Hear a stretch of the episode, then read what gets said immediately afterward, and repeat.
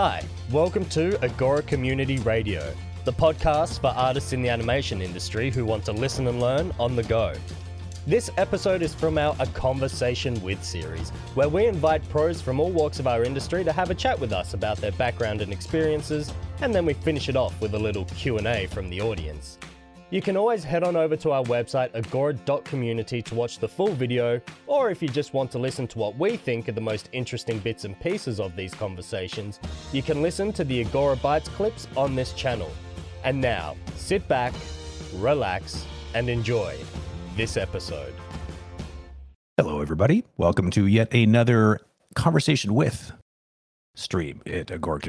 Today we have um, a. Um, a man who probably needs no introduction. Um, a lot of you might know him from his amazing work um, more recently on um, the the Bungie game Destiny. Um, he was part of the sort of the key group of people that uh, pushed the uh, the animation pipeline to a whole other level uh, to make that game possible. Um, and um, and then since then he had uh, has has left to uh, to build up a studio from the ground up called Polyarc and uh, made probably one of the most I would say well rated and um, very popular VR games um, that you can play on Oculus. I'm not sure what other platforms it's available on. I'm sure probably all of them. He can let us know. I know Oculus because that's the that's the platform I played it on. So I don't know what else um, uh, it plays on. But it um, it was it was a very surprising game, I think, because it was uh, I think a, tr- a truly fresh perspective on how to make a VR game in a very narrative sense. And uh, so, anyways, some of you might know him from that. But I bet the one place where everybody for sure knows Richard from is the um, from the uh, his his his his very popular and very radically sort of um, revolutionary workflow. Uh, we you might have seen him in a GDC talk, you might have seen him at a conference, um, or maybe you've even gone gone and, and actually learned from him at his school animation Sherpa. Like there's many ways you might have been exposed to him and his is is very um, I, I don't even know how to describe it. It's the kind of thing that when you see it, you're just like most animators are just like, what the hell? They don't even like their brain. And then it starts to click as to why that's an interesting way of working. And some people have like, I feel like he should just make a church and start start preaching this this new way because it feels like people convert and they uh, once once they see uh, uh, that workflow, they they can't imagine working in any other way. And I'm sure Richard probably feels the same way, but he's drinking his own Kool Aid. So let's bring him in here and have a little chat with uh, the uh, the one and only Richard Lico. Hello, Richard. Hey, now I wish I was actually drinking some Kool Aid right now. That would have been, would been perfect. What color would that Kool Aid be? Oh, it's got to be the red Kool Aid. Oh, okay, good. Yeah, I just can't was, get through was, walls without it. I was a little worried about it. Oh, oh yeah. So yeah, what I mean, just how about you do first start off start off with maybe a little correction. I assume that you guys, you know, that Polyarc made Moss to work on probably all the VR platforms. I would imagine. Yeah. yeah okay. Yeah, we actually started on PSVR. Um, oh, was, is that? Oh, I didn't know that. Okay. Yeah, yeah. Um, it was about a three month exclusivity with Sony because they helped fund it. But yeah, oh, you know what? I remember now. I remember the marketing. Yeah, that makes sense. Yeah. Totally yeah, it was it was cool because we had to get it working on a controller first with the light bar and track like that. Yeah. then when we went to Oculus with two, two things, it was easier. Yeah, for sure, for sure.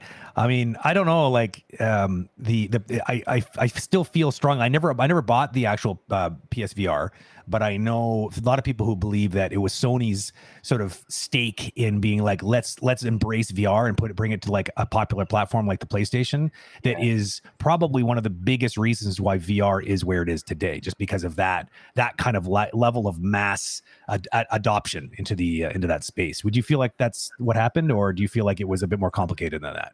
Yeah, I think you know Oculus was the first one out of the gate, right? And I think they they laid the groundwork for VR but um, I think Sony was the one that brought it to the masses, like you said. Like yeah. the, the, user base for Sony um, was huge um, back in the early days. Oh yeah. Um, and uh, you know, I, I don't want to talk numbers, but I know the Quest has been a big boon too recently. That's really done very oh, yeah. well, especially the Quest 2. Yeah, and accessibility on cost um, and and quality, like they really found a really good sweet spot on uh, what you get for that kind of money. Where before like outside of the PlayStation uh, sort of um, you know uh, ecosystem, you had uh, you know the Rift, the Rift uh, VR, which are still amazing, amazing yeah. VR systems, but they tend to be a little on the pricier side, right? So, Yeah. It's all coming cool. down in price though. Like It it's is. nice. Like the, the industry's really evolving quickly. And then Yeah. with Sony's new new um, thing that they announced recently, like I, I haven't Yeah. seen it in person yet, but it, it Yeah. sounds really incredible. uh, It with does. rendering and all that kind of stuff. It does. I'm glad to see that it's something that's like people were saying that it was going to be a bit of a fad, and I really don't think it's a fad. I don't think it's going anywhere. Um, But uh, I mean, we'll see. We'll see how it plays out. So, I mean, okay. So, just for this, just for the sake of some of the viewers who might actually not know who you are, which I'd be pretty surprised. Why? Why? Maybe we can. You can give us. And I know that you probably hate when people ask you to do this, but like the condensed version of Richard Lico, like you know the, the the kind of the early beginnings to the now. Like, do you feel like that's that's a thing that you can sort of drop on us? Sure. Um, God, it, it's well, it's been 21 years. I know, Um, I know. That's why people usually look at me like, like, oh, geez. Like, I mean, Well, let, let's like why like why animation? Let's start there. Like, what made you feel like that was something you wanted to do with your life? Um, well, actually, it wasn't animation at first. I I uh, told my sixth grade teacher I was going to make video games for a living, which is why I didn't want to do my homework. Oh, Um.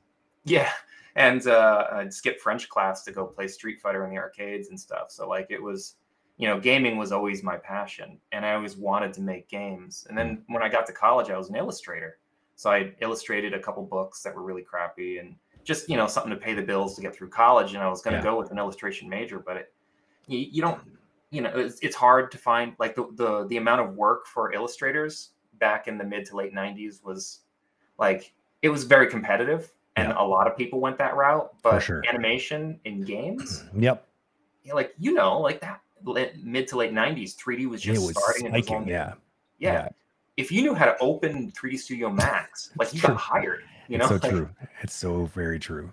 So i switched my career over to that or Mm. my major over to that in my last two years of college. And i'm just like yeah that's my that's my ticket in. I just want to make games and and i can get a job with animation. So i just hit the ground with it. And you know you, you graduate in the 90s from college with an animation degree and it's um it was a terrible reel like there's there's no one that would hire me today I would pay money to see that reel today because I bet you it's not nearly as terrible as you're making out. But oh it's pretty bad David, David and I keep joking around about the idea we should get a bunch of us like you know old farts of the industry who've been around for a while and try to dig up our old stuff and then just compare just to see who had the worst demo reel at the beginning. Where I think I think where a bunch of us would be you know run, running for first prize there for sure. But I don't know. It's I'd be almost I'd be in scared to look at my running, stuff too. Yeah, that's we should do it. I'll sign you Dude, up. I had this. I had this cat, right?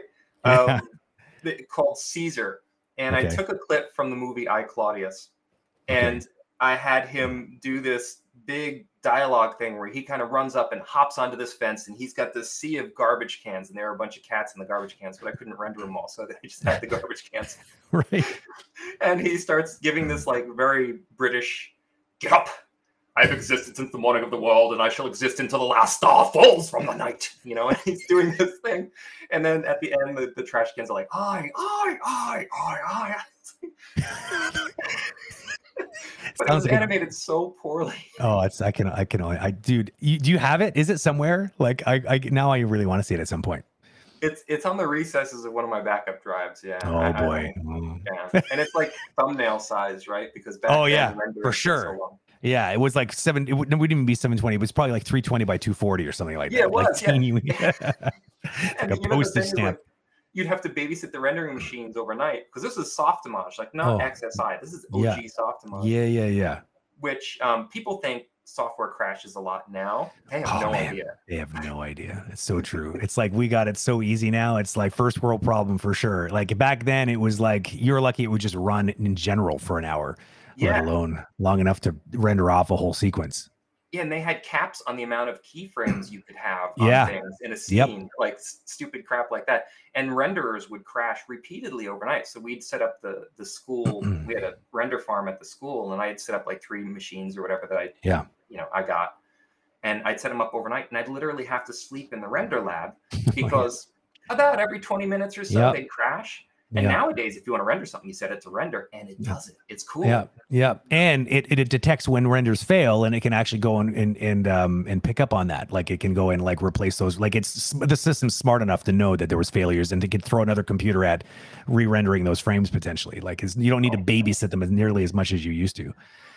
It's funny. It's bringing back memories. I we have a similarity there that I had no idea. We were. This is why I love these chats because we I get to know so much about people that I thought I know a few things about. Um, but I also started in illustration at college. I did not start as animation. Yeah, I was at Sheridan College in Oakville, and I was doing the illustration stuff. But I was always looking over my shoulder, looking at these people in the animation uh, uh, classrooms. I'm like, "Oh, that looks cool. Why am I not doing that?" And so I switched over. But yeah, that's that's that's funny. And at the time, yes, it was really a hot industry that was growing, and illustration felt pretty competitive. It just felt like a safe route for artists to take, like commercial artists. But um, but uh, it turned out that animation was definitely the winning the winning uh, lane. I kind of lucked out, lucked out on that one. I guess we both kind of. I guess luck is is a matter of perspective because it hasn't exactly been. Um, I mean, it's it's there's been a lot of opportunities, but it's also been a lot of work. So it's uh, yeah. So okay, so so you started with this, and then and then what was your first job in games then? Um, well, I well I graduated SCAD, and I actually did a, a small stint at CNN doing Mm. um, Oh, broadcast design stuff. yeah, yeah, um, bumpers way. for like CNN broadcast things. Oh, like you know, like a newscast is coming up, and you see a bunch of Yeah. things. And, yeah. Exactly, like motion graphic stuff. Yeah, motion graphics crap. Um, and it, I call it crap because I just didn't have an interest in it. I actually have a lot of respect. That's very hard work. It, for sure, it is. It's a whole. It's a whole art form in itself. Absolutely. It, it really is. And there were some amazing people there that could do that kind of stuff. And I got to see what they're doing. That. Yeah. But it was also like I had to do like the the the 2000 All Star game, um, the graphics on the stadium whenever there was a home run and shit like Oh, that. So like I was like all purpose graphics Oh, guy. that's so funny. I had no idea. I've, I've seen some of your work. I didn't even know. That's yeah, so it's, crazy. I don't. I mean, I don't show any of that stuff. Like Yeah, I had yeah. to do like tonight on TNN, you know, with the spinning logo on the side of a Yeah, highway. yeah, and, like, exactly. Someone needed to make it, and it happened to be you. right yeah but yeah that that only lasted like 10 months um because it was it was a stepping stone for me and you know Yeah. you don't say that in an interview of course but No, um, yeah. um first job I just- was Full disclosure, you're just a stepping stone. Please hire me. exactly yeah. i mean you're fresh out of college it's, Yeah, if yeah. you hire somebody fresh out of college Yeah, and you don't think that that's what they're thinking for sure. then there's Then, something yeah. wrong with the hiring manager right Yeah, yeah, I totally agree. I totally agree. Especially if they're coming in from like like with like depending on what their experience is and what their what their demo reel looks like, it's it should be pretty obvious that they're maybe like just using this as an in as opposed to like they want to become a professional motion graphics artist, which many people do decide to do for sure, but um certainly not everybody. yeah it's uh yeah it's it's tough because it's it's um it's a it's an amazing industry but that was also a very full one too so i could have Yeah. tried to make a career out of it Sure. but um but yeah no i, I got into games you know at the end of 2000 um and it's uh deer hunter the Oh no way, you did not work on Deer Hunter. yeah You worked on Deer Hunter. How classic is that? yeah Oh, sunstorm man. was a weird studio i was there for two years and i worked on eight games in two years i was their only animator so i did all the animation the rigging the whole pipeline Right. and it was um, five of the games shipped three of them got canned you know in development Mm, um, but yeah deer hunter bird hunter um, all the duke hunters. nukem uh, Duke, you worked on Duke Nukem. yeah I did all the animation for the manhattan project How, how did I not know this about you? That's so crazy. Duke Nukem, man, I I that was the first game I ever truly binge played. Like I would stay up all night with my buddy. We would play this game, and it was just it was I was just I couldn't stop playing that game. That's so oh the og Duke the three the the 3d corridor yeah yeah yeah yeah. yeah, Yeah, that, it was it, it was big for its time yeah It was, it was, and it, people wanted it to come back so bad, and it was like there was always these rumors that it was going to, and and um, you know, some of the di- people really liked the dialogue in that game. They were like borrowing from. I can't remember who was it a because it was there's that line in there was like something about kicking ass and chewing bubble gum. Now that's Yep. a line from um uh uh um hold on, my brain is uh. It's, I, I came here to do two things: kick ass and chew bubble gum. I'm all out of bubble gum. But who who what's that originally from? It's not. It's, I feel like it's from um, it's from um, They Live, right? It's uh, Rowdy Ro- Ro- uh, Rowdy Roddy Piper. I think that's I, that that's he has that line in that movie. Um, because you can, do, you- do you remember that movie? i am taking you to trivia with me the next time i go I'm pretty sure that's the movie it's from, but I don't know which one came first. That's the one. I, that's the only thing I don't know. I don't know who borrowed from who. that's incredible like no i have no idea like Yeah, Yeah, yeah. That's now a- I learned that's- something about you. There you go. That's See, yeah, crazy. but I- I'm a weirdo movie buff that remembers random lines from movies from the 80s. That's me. That's, That's- definitely me. That's a skill. It's a skill. Yeah, you it get can a lot be. of potato skins with that one. Yes, absolutely, absolutely. So, just really quick question, just because I want to make sure I fully understand this arc that you were on. So, you were doing the motion graphic stuff at CNN, but were you in your mind already still thinking, no, no, but like the destination here is still games? Like you were on a Yeah. on a path. Okay, got it. Yeah. So you got this job at was it what was like it was what some- what something soft that was doing all these these um um these hunter games along with uh, a uh, a DLC for for Duke Nukem. What was the Well, was uh, yeah, it was um, Sunstorm, and it, it- the the Duke Nukem I worked on was a side scroller, 2D. Oh, right. Okay. Yeah, yeah, yeah. Yeah. Okay. Yep.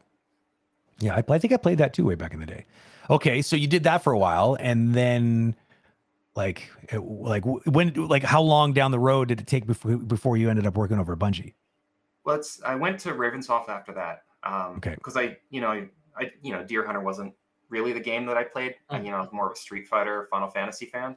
Yeah. Um, so you know, had to.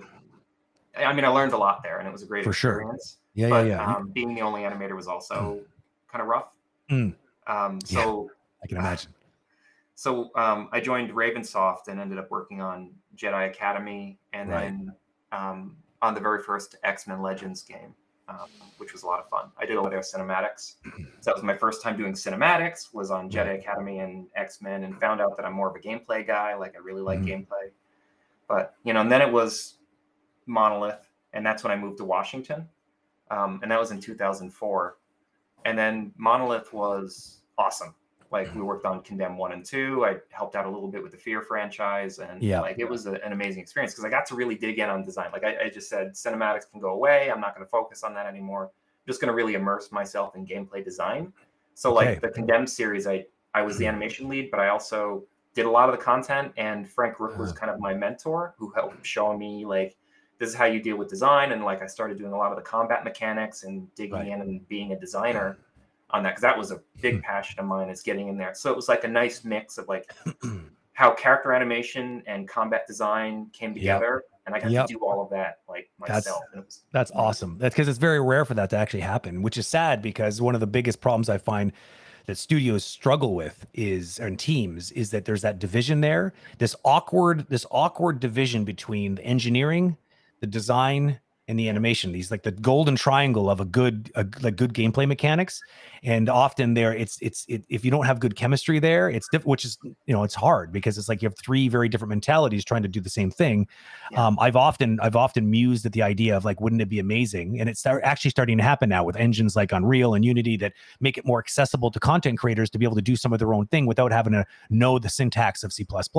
Is you could literally now have someone like you we could could literally conceive of and completely execute on full feature sets inside of a inside of a game theoretically now, which is Yeah. unheard of back in the day.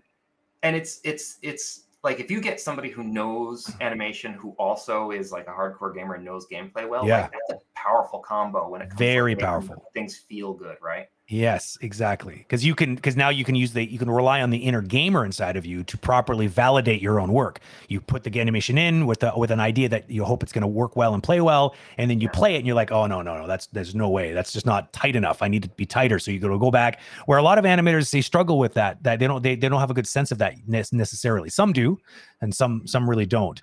So yeah, it's a powerful combination if you know how to co- tackle both of those like both of those perspectives at the same time. And incredibly valuable. Like finding animators that know gameplay well, mm, just Yeah. like yeah, that's the animator I want to hire. Like that's Yeah. that's it's Totally. hard to find and mm. just wicked valuable. Because like Yeah. every game needs good gameplay. Like that's that's the core of the experience, right? Absolutely. and animation is such an integral part of design when it comes to character focused games Absolutely. So Like- one of the main feedback um, sort of loops that you're sending to the player is just the visual, Yeah. like what's the what's the character doing, so that you understand what's happening in the game and whether you're doing it right or wrong. For instance. yeah yeah like Yeah. condemned was interesting because it was the first time we were really like riddick had done first person melee combat but it was Mm.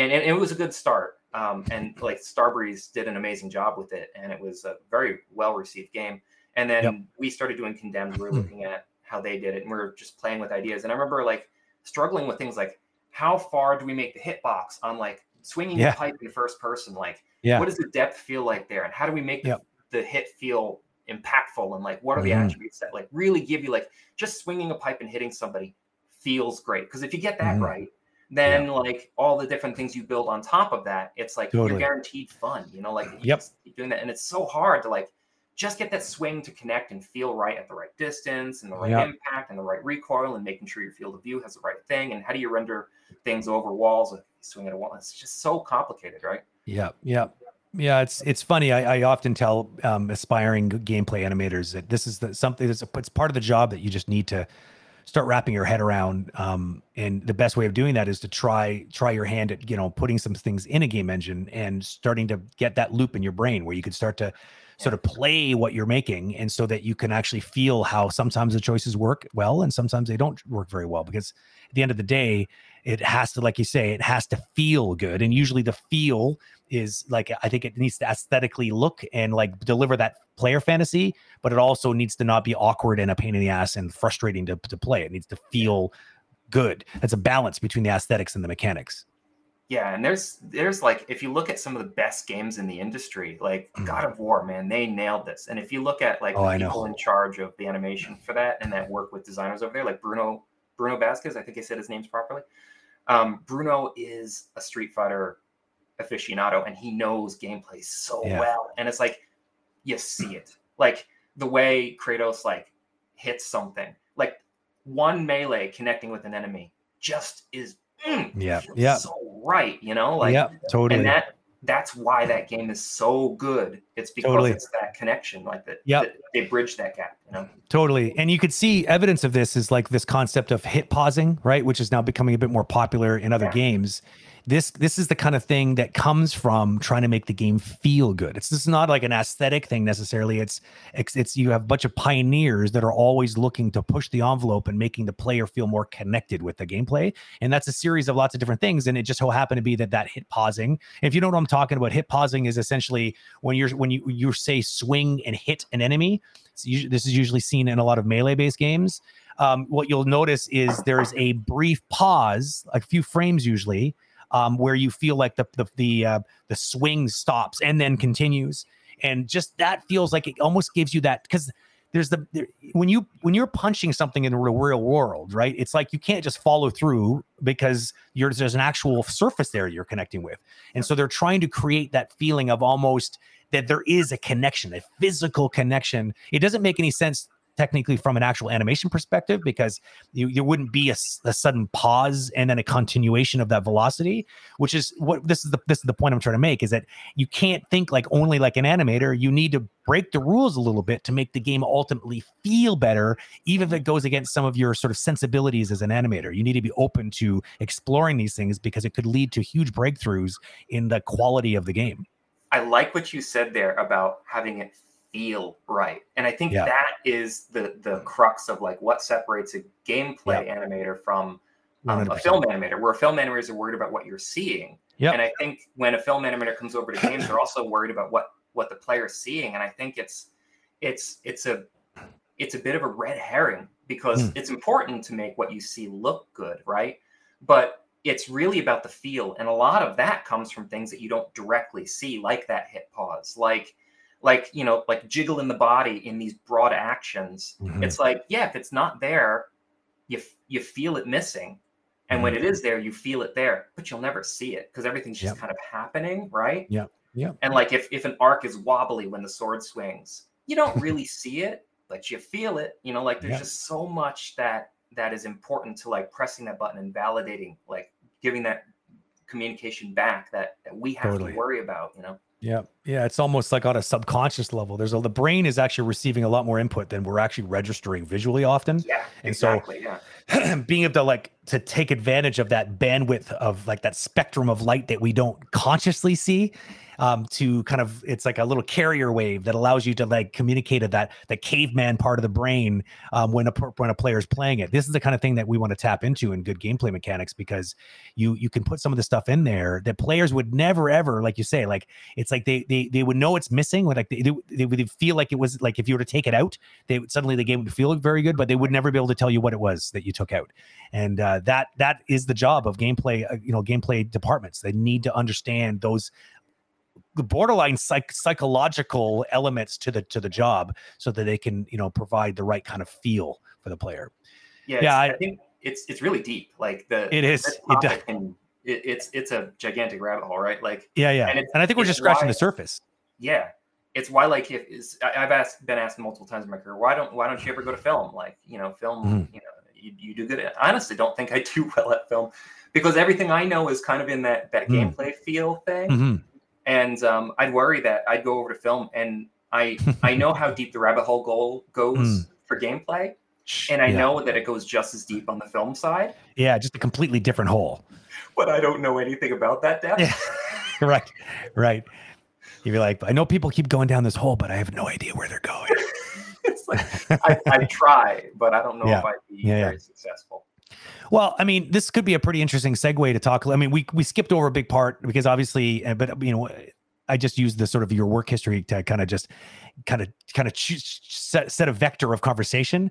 But like you did you did uh, just to kind of complete the arc a little bit so we can go back and talk on some specifics. Yeah. you so you did the, the, stuff at monolith and and and and then i think you went to bungie. Am i right yeah, on that one? bungie yeah. After that worked on halo reach and then um, after hours was helping out boot up. Um, I was mm-hmm. working with a, a, small team where I was the only animator working on some little private project that the rest mm. of the studio didn't know about called Destiny. and then eventually we revealed it to the whole studio and yeah. then got, you know, reach shipped and we became independent and yeah. Um, um, yeah, worked on Destiny One, worked on Destiny mm-hmm. Two, and then most of the way through Destiny Two, I left to to work with the guys at Polyarc. Right. And yeah. so that, let me because I think it's it's the reason why I wanted to get back to the Bungie thing and the stuff you did on De- Destiny because I think it connects really well with this conversation we were having about about good game feel because that you you were part of uh, a group of people there that were pushing to revolutionize the way the way that you use animation in a game and the pipelines and frameworks to support that. You wanted to change a lot of it because there was um, well, I, will let you tell the story, but like in a nutshell, basically, what were you trying to change with this big shift in sort of paradigms? Well, animation takes a long time, right? And I think it that to, yeah, yeah. The, I think the reason it takes a long time is because we have a thousand controls that are all manual, mm-hmm. um, and we're trying our best to to look at reality or to look at what we perceive reality to be, and then recreate it using these tons and tons of controls, like things like mm-hmm. foot roll, foot pivot, foot lean, and a bunch of sliders, right? Yep. And, and then when you actually go in there and you start working with it, a lot of the curves in your graph editor and a lot of those manual controls get really convoluted and complicated. And it's like, well, I see the foot doing this, and how do these controls relate to that? And it's just, and that's that's the time, right? And then essentially the best animators are the most patient ones, the ones that weed through that data. That's true. Yeah. So so it's it's um it just seemed um, seemed pretty old school to me. It felt mm. like, well, I mean, really what we want to do is we just want the foot to look right. Really, mm. what we want to do is we want mm. the head to move through space correctly. And like I'd sit there and I'd watch animators rotate different parts to oh, move oh, yeah. the head. And I'm like, God, why are you rotating something to translate something? Yeah. Like that seems asinine to me. So what I wanted to do was um, figure out ways to make it easier where essentially just like let's say I want to move the head. It's like, well, convert the rig into a space where you just fucking drag the head around, right? And yep. let's say you want to, you know, have the arm like wobble into place. Like previously in, in old school days, the animator would have to keyframe the hand back, forward, back, forward. Oh yeah, counter animate all the time for sure. Yeah, counter animator. There was a day where IK wasn't even there. Like I think the original Toy Story, I think was done, if I remember correctly, like IK was just sort of being invented around that time. Yeah. And so before that, like all the animation tests they did before Toy Story, they literally try to keep feet on the ground and without slipping by like can, can you imagine? Like my brain doesn't even know how to survive that. Just the thought of that makes me want to cry. Counter animating the legs just to keep the feet while you're shifting the weight around. Oh my god, I would die. I have a theory. Okay, tell me. I need to understand how people survive that. It's why they did most of their performances on the bed. Oh, interesting. That's not a bad idea. So then, when they even have medium shots, your brain was like, "Well, they're on a bed, so it makes sense that there was." Oh, yeah, it's interesting. Yeah, that, that's my guess. I don't know. Like, Huh. maybe I like it. I like it. It's it's a Um, good. It's I like it. It's a very good theory. We should uh, see if we can get to the bottom of that one. But um, but yeah, it's it's um, um, making the motion, you know, the priority, and making the hierarchy the child of the motion Mhm. was the goal. So like, because you know, you know, people 30 years ago made decisions. Lasseter made decisions that Yeah. we were going to have the hierarchy first, and then our motion was going to. Yeah, it's just the way it was, and people just did it that way. And even though it was convoluted, we just that's the way it was. Yeah, and a lot, a lot of our rigging solutions are ways to try and manage that data, and it, Yep. it gets super complex. But what if Mhm. what if the motion lived outside the hierarchy? And what if you just changed the hierarchy to fit the optimal way to, to edit that motion? Mhm. And then that's that's the way that um, I pitched it because I was looking at their rigs from Halo 3 and all Sure. others before that. And I was like, God, guys, this is you're making your lives too hard. So Mm-hmm. I pitched it to Steve Theodore, who was their rigging lead at the time, and he kind of liked the ideas, but David Hunt really liked the ideas. And David Hunt was one of the riggers there. Mhm. And me and David just went with it and started Mhm. making new rigs for the team to use. And you know, there's some pushback at first because it's different. And anytime it's different, Yeah. you're out of your comfort zone. For sure. But um, eventually, the team really, really got to like it, and then Mhm. we built an entire studio pipeline around it, and we ended up porting it over to runtime so we can start solving some of the in-game motion where the hierarchy is more cool. fluid. Yeah. Um, and it it became um, a process there, and then that's I brought that to Polyarc. Right. Wow. And and this is now so the million dollar question then is were you already playing around with some of these ideas beforehand or was it this like cuz I mean because you're now famous for having this type of workflow that you teach um at anim- anim- animation sherpa. So like if you do want to get a good a good um sort of um brain fill of of this kind of way of working you can always go there and, and join one of his workshops. But but like was this something that you were already flirting with on your own while working inside of software and it was something that you were thought you could bring into the mix uh, uh, over at bungie? Or or was it more that was the epiphany moment right there and now ever since that day this is the way that you animate? Because why would you animate it any other way? No, Monolith worked this way. So like when I Okay, when I, I didn't know that. there, yeah, okay. They they were using Maya, and I had been using 3D Studio Max most of my career up until joining Monolith. yep And I'm like, okay, cool. Where's the rig? Because I was used to biped.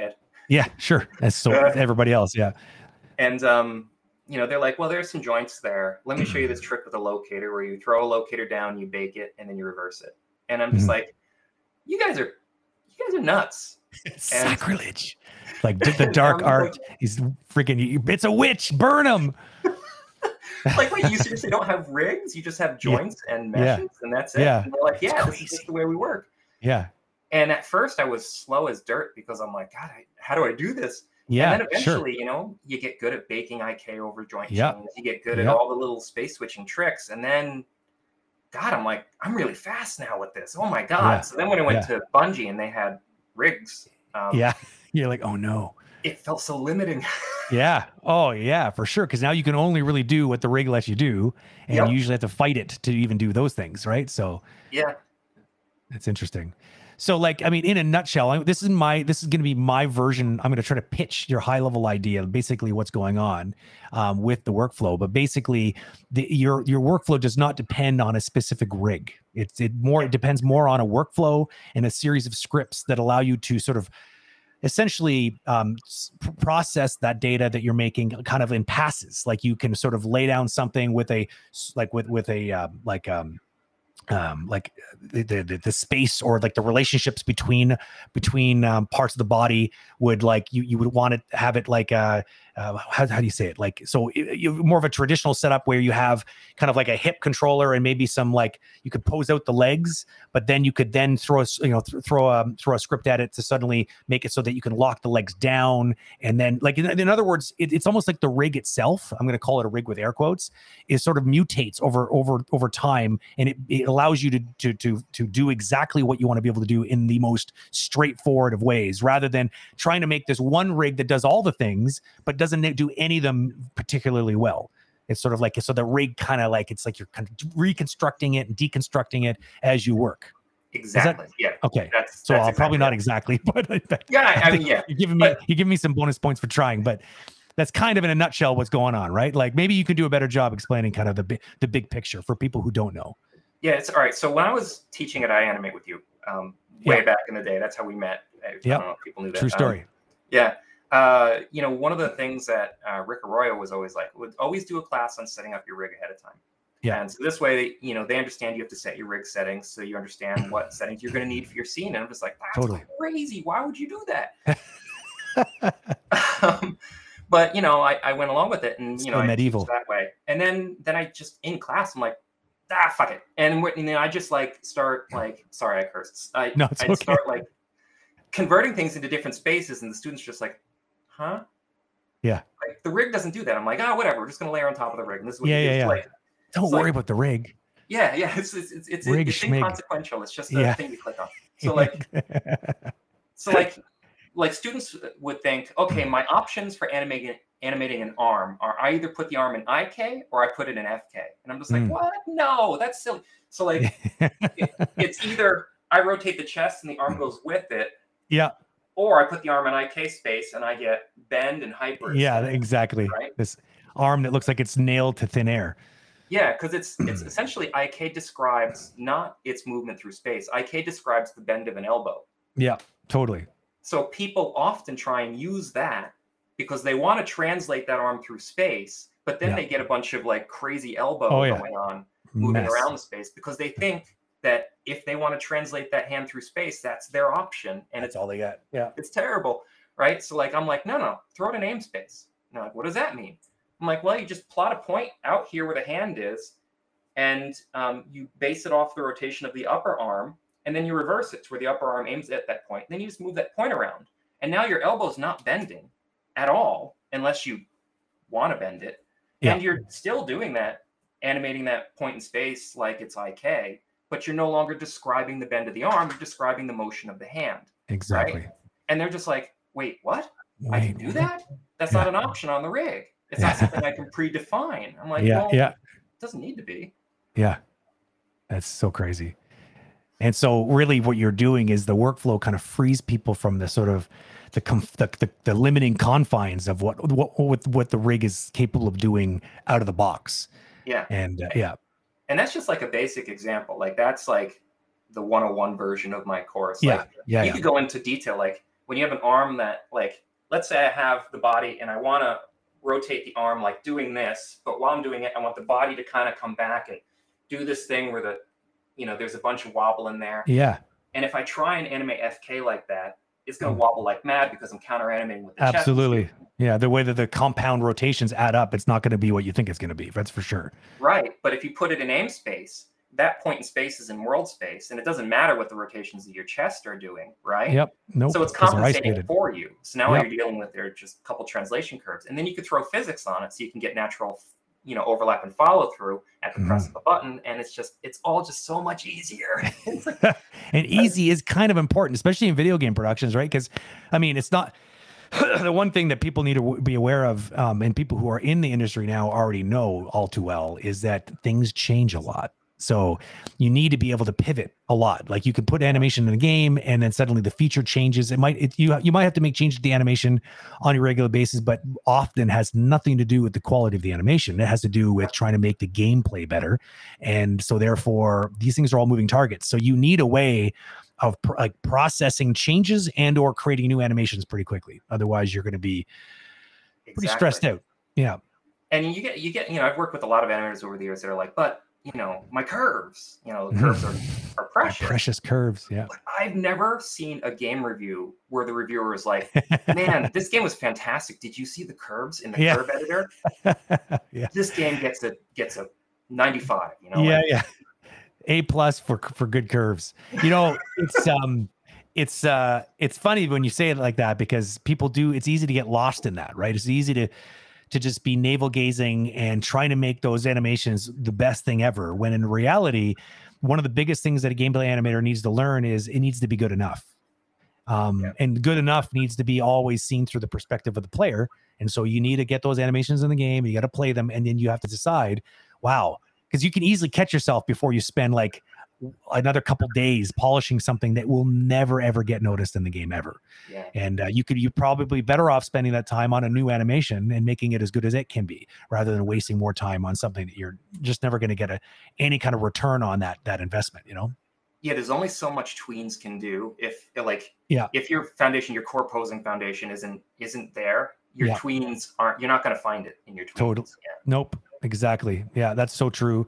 It's uh the, uh, the those foundational poses are your animation and the, the you can you'll be polishing a turd if those first ones aren't good. Like those poses that the foundation. You are there's no no amount of polishing and playing around with the f curve editor that's ever going to make that not a turd. You could try. By all means go yeah, have at it. But i've never done it it's just yeah it's going to end in tears This is why I love you, Brent. And you, you, you, you're preaching the good word here. the turd the word of the turd yeah avoid avoid the turd polishing at all costs so what i find really interesting uh, we because we, we you and i spoke quite a bit uh, back in the day because uh, i was working at a company that we wanted to kind of take a, a similar revolutionary stab at um, of uh, at, at working uh, in, in with animation in, in in the game. I'm sad to admit that we never went anywhere near as far as you were able to sort of move a mountain to to make happen over at Bungie. And it, it comes down to like you said, like it sounds sounds risky. Sounds like you know there's too there's a lot of change there, and it sounds it sounds like it's dangerous. Well, yeah, uh, there was a lot of pushback from a lot of engineers because engineers are professional risk mitigators, if as far as I'm concerned. And I mean, engineers are amazing. Without engineers, you wouldn't have any games but at the end at the end of the day it's their responsibility to make sure that it ships and that it runs properly so you know so it, I, I was so impressed that you were able to evangelize this at a company as big as Bungie and get people enough people on board that saw the light and realized what you're saying. And I, I kind of feel deep down that the biggest selling thing that you that you did that really convinced people over there was the fact that you could bring some of these philosophies into the game in real time. Because I feel like you know as much as as much as you can revolutionize you know m- making animation easier to achieve and, and you know quicker turnaround to get to get to the results that you're looking for in a DCC in digital content creation like Maya or Max or whatever you might be using. Maybe even some some people are using Blender now on productions. But it's i- at the end of the day that you- you're still just usually traditionally putting those those characters in the or the animations of the game as a bunch of rotations on a bunch of bones Yeah. right and so you were right back to square one if you want to be able to modify, procedurally adjust um, in real time those poses and those animations, because you're right back to like, okay, how am I going to possibly do that by just rotating a bunch of joints in real time?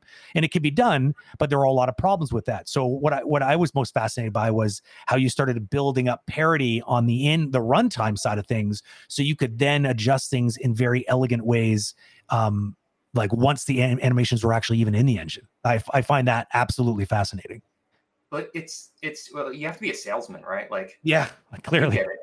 Um, and you have to use people's criticism of their own products Yeah, to help sell solutions, right? So like Yeah. when I got there, you know, core leadership was like, yeah, we we don't feel like the animation in Halo 3 is like competitive. And Hmm. you know, there's some things that we want to change about that. And we're hoping that you can help us see Mhm. where the opportunity is. So um, you know, we bought mocap and stuff like that because they thought that that would help. Yeah. But I said, really, the, the problem is like the human body's super complex. And when you do a really robust mocapy looking run, that's awesome. But if you try and you know take this run cycle and then and put start this aiming it around. top, Yeah, it's gonna fall because the apart. gun has to aim up 90 degrees because that's where the player is looking. Yep. Um, it falls apart. So I Yeah. I did that in engine, showed him just like, you know, things doing this, Yeah. character looking like, Yeah, you know, and um, uh, they're like, oh, okay, so we have to kind of dumb down the base clips so we can get all Yeah. these aim poses in there. wrong. Yeah, and it's like, okay, yeah, well, we we don't have to dumb it down. Yeah, And then what I did was I showed in Maya, I showed how it looked using essentially FK chains um, with a complex mocap run cycle using a static pose overlay. And Right. then um, I showed it using uh, like my rig settings, like optimal rig settings to solve that exact situation. Hmm. And then I, I, you know, showed the difference to core leadership. And I said, if we can get these settings and if we can solve motion as the parent and hierarchy as the child inside of the engine, then we can at runtime get these same settings. So Tam um, Tam Armstrong, who was one of the main, um, he was the one of the senior animation engineers, eventually became the lead, um, was sold, and um, another guy named Eric Brown was sold, and Yeah. we started working on it. And um, You're speaking their language, right? Because programmers are often trying to find elegant um, solutions to to optimize things that are happening in runtime. And so for Yeah. them, they probably don't like dealing with more data because that's that's probably the only other way of solving that problem, right? Is just throw more data at it. But then suddenly now that's just a lot more overhead for the engineers to deal with, and, and, and more more animations to load into memory during the game, and Yeah. more more work for the animators. It just it ends up it doesn't scale very well, right? But if you can do more with less, like you're saying, that's like there you probably had their their ears were wide open, right? As soon as you said something like that. Yeah, and we were shipping on PS3, so like, um, you know, the Xbox 360 and the PS3 dealt with memory differently, and PS3 Yeah. had a, a smaller bucket because of the Yep. way they partitioned the memory. Anyway, um, so trying to fit on a PS3 is gonna be tough. So one of the big selling points of this was, well, we could compress the animations more without them being Yeah. bad looking, because the moment you have a, a, a single pose overlay and you have a bunch of animation underneath, the more compression, the worse this crazy Yeah. gets. Yeah. So like, yeah, trying to sell them on like, okay, we save compression, we can use Yeah. additive layers more, Yeah, we can, yeah. you know, get more robust base clips that will still hold up well. And yeah, I don't know at all. Yeah. And years later, we had it running and it worked. Yeah. It's, do you know of any other uh, companies that are, that are uh, adopting a similar workflow? See, a I mean- these days. Yeah, because I, I would imagine because I mean the, the you know I would see that I would imagine that Destiny ended up being kind of like the test case, right? It's like okay, sounds like a good idea, but can you ship it? Can you ship a game like that? And you guys Yeah. did. You you shipped two like that. So it's like I, I would assume that at some point there'd be enough people that are believers that would then try to they have a bit more ammunition now because thankfully having trailblazers like you uh, proving that it can be done, it's it's a little easier to sell the next project or the next you know the next team on the similar idea. But uh, do you know of any specific uh, games that have shipped since then, uh, since since Destiny that that essentially had something at least similar? Um, just to be clear, uh, Eric Brown actually had the same ideas going in, so he was a, Okay. a big ally with this. So I, I Right. don't want to take all the credit there. Oh Um, no, I mean Tam Tam was huge on this. By the way, Tam's our CEO at Polyarc now. yeah. um, Oh, oh, that's right. I yeah. think you told me that. That's right. But um, I was I, I uh, was one day asking you. I think it, I was just a funny little anecdote. I was asking you if you knew of any really good animation programmers, like the best one, and he's like, "Yep, but you can't have him." He's like my partner in crime. I'm like, "Oh, damn it, damn it." Yeah.